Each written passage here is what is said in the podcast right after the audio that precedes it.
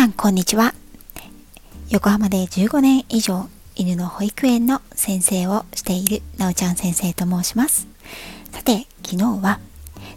ライブをさせていただきました。元獣医師そして現刺繍作家アクセサリー作家さんであるアトリエ太郎さんと獣医とトレーナーという立場でそれぞれの視点からそれぞれの立場に質問してみたいことやこれをお願いしたいことなどをお話をさせていただきました。ね、獣医さんと,、えーと、ドッグトレーナーさん私はドッグトレーナーになるんですけれどもトレーナーさんで、ね、同じワンちゃんという生き物を相手にするんですけれどもなかなか立場が違っていたりとかなかなか接点がないんですね。ねなんですけれども、基本的には飼い主さんとワンちゃんが一日でも長く一緒に元気で笑顔で幸せに暮らしてほしいっていう気持ちは同じだよね。っていうことで今回はコラボライブをさせていただきました。アトリエ太郎さんは今はねあの獣医さんの第一線を退かれていらっしゃるんですけれども旦那様がね日本でも数名しかいらっしゃらない動物さん特にワンちゃんのあの歯の専門の治療医さんということでですね歯のことにもとても詳しくて、ね、あの歯の治療のお話や歯石除去のお話などもされていらっしゃいまして私もとても勉強になりました、ね、愛犬ちゃんの歯が気になるよっていう方やちょっと話を聞いてみたいなという方ぜひぜひアーカイブ残していますので昨日のライブちょっとね時間長いんですけれども聞いていただければと思います。そしてですねえっ、ー、と実は獣医さんとトレーナーのコラボレーション企画第2弾ね勝手に企画にしてますけど。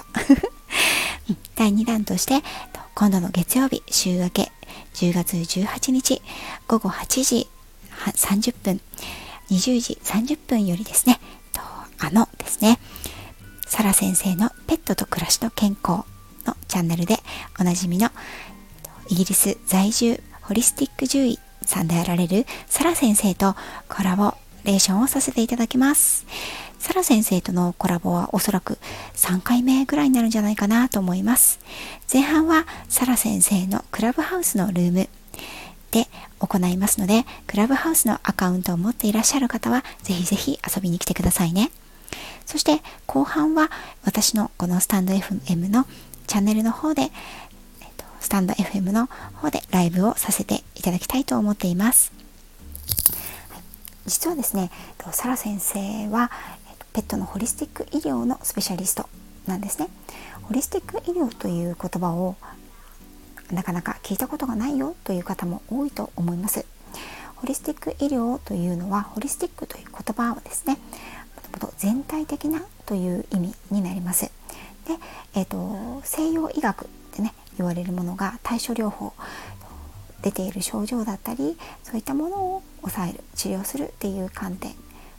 ね、そこに対してホリスティック医療というのは包括的全体的な視点で、えーと、動物さんのその症状を見るということになります。サラ先生はもちろん日本の獣医学のね免許を持っていらっしゃいまして西洋医学の西洋獣医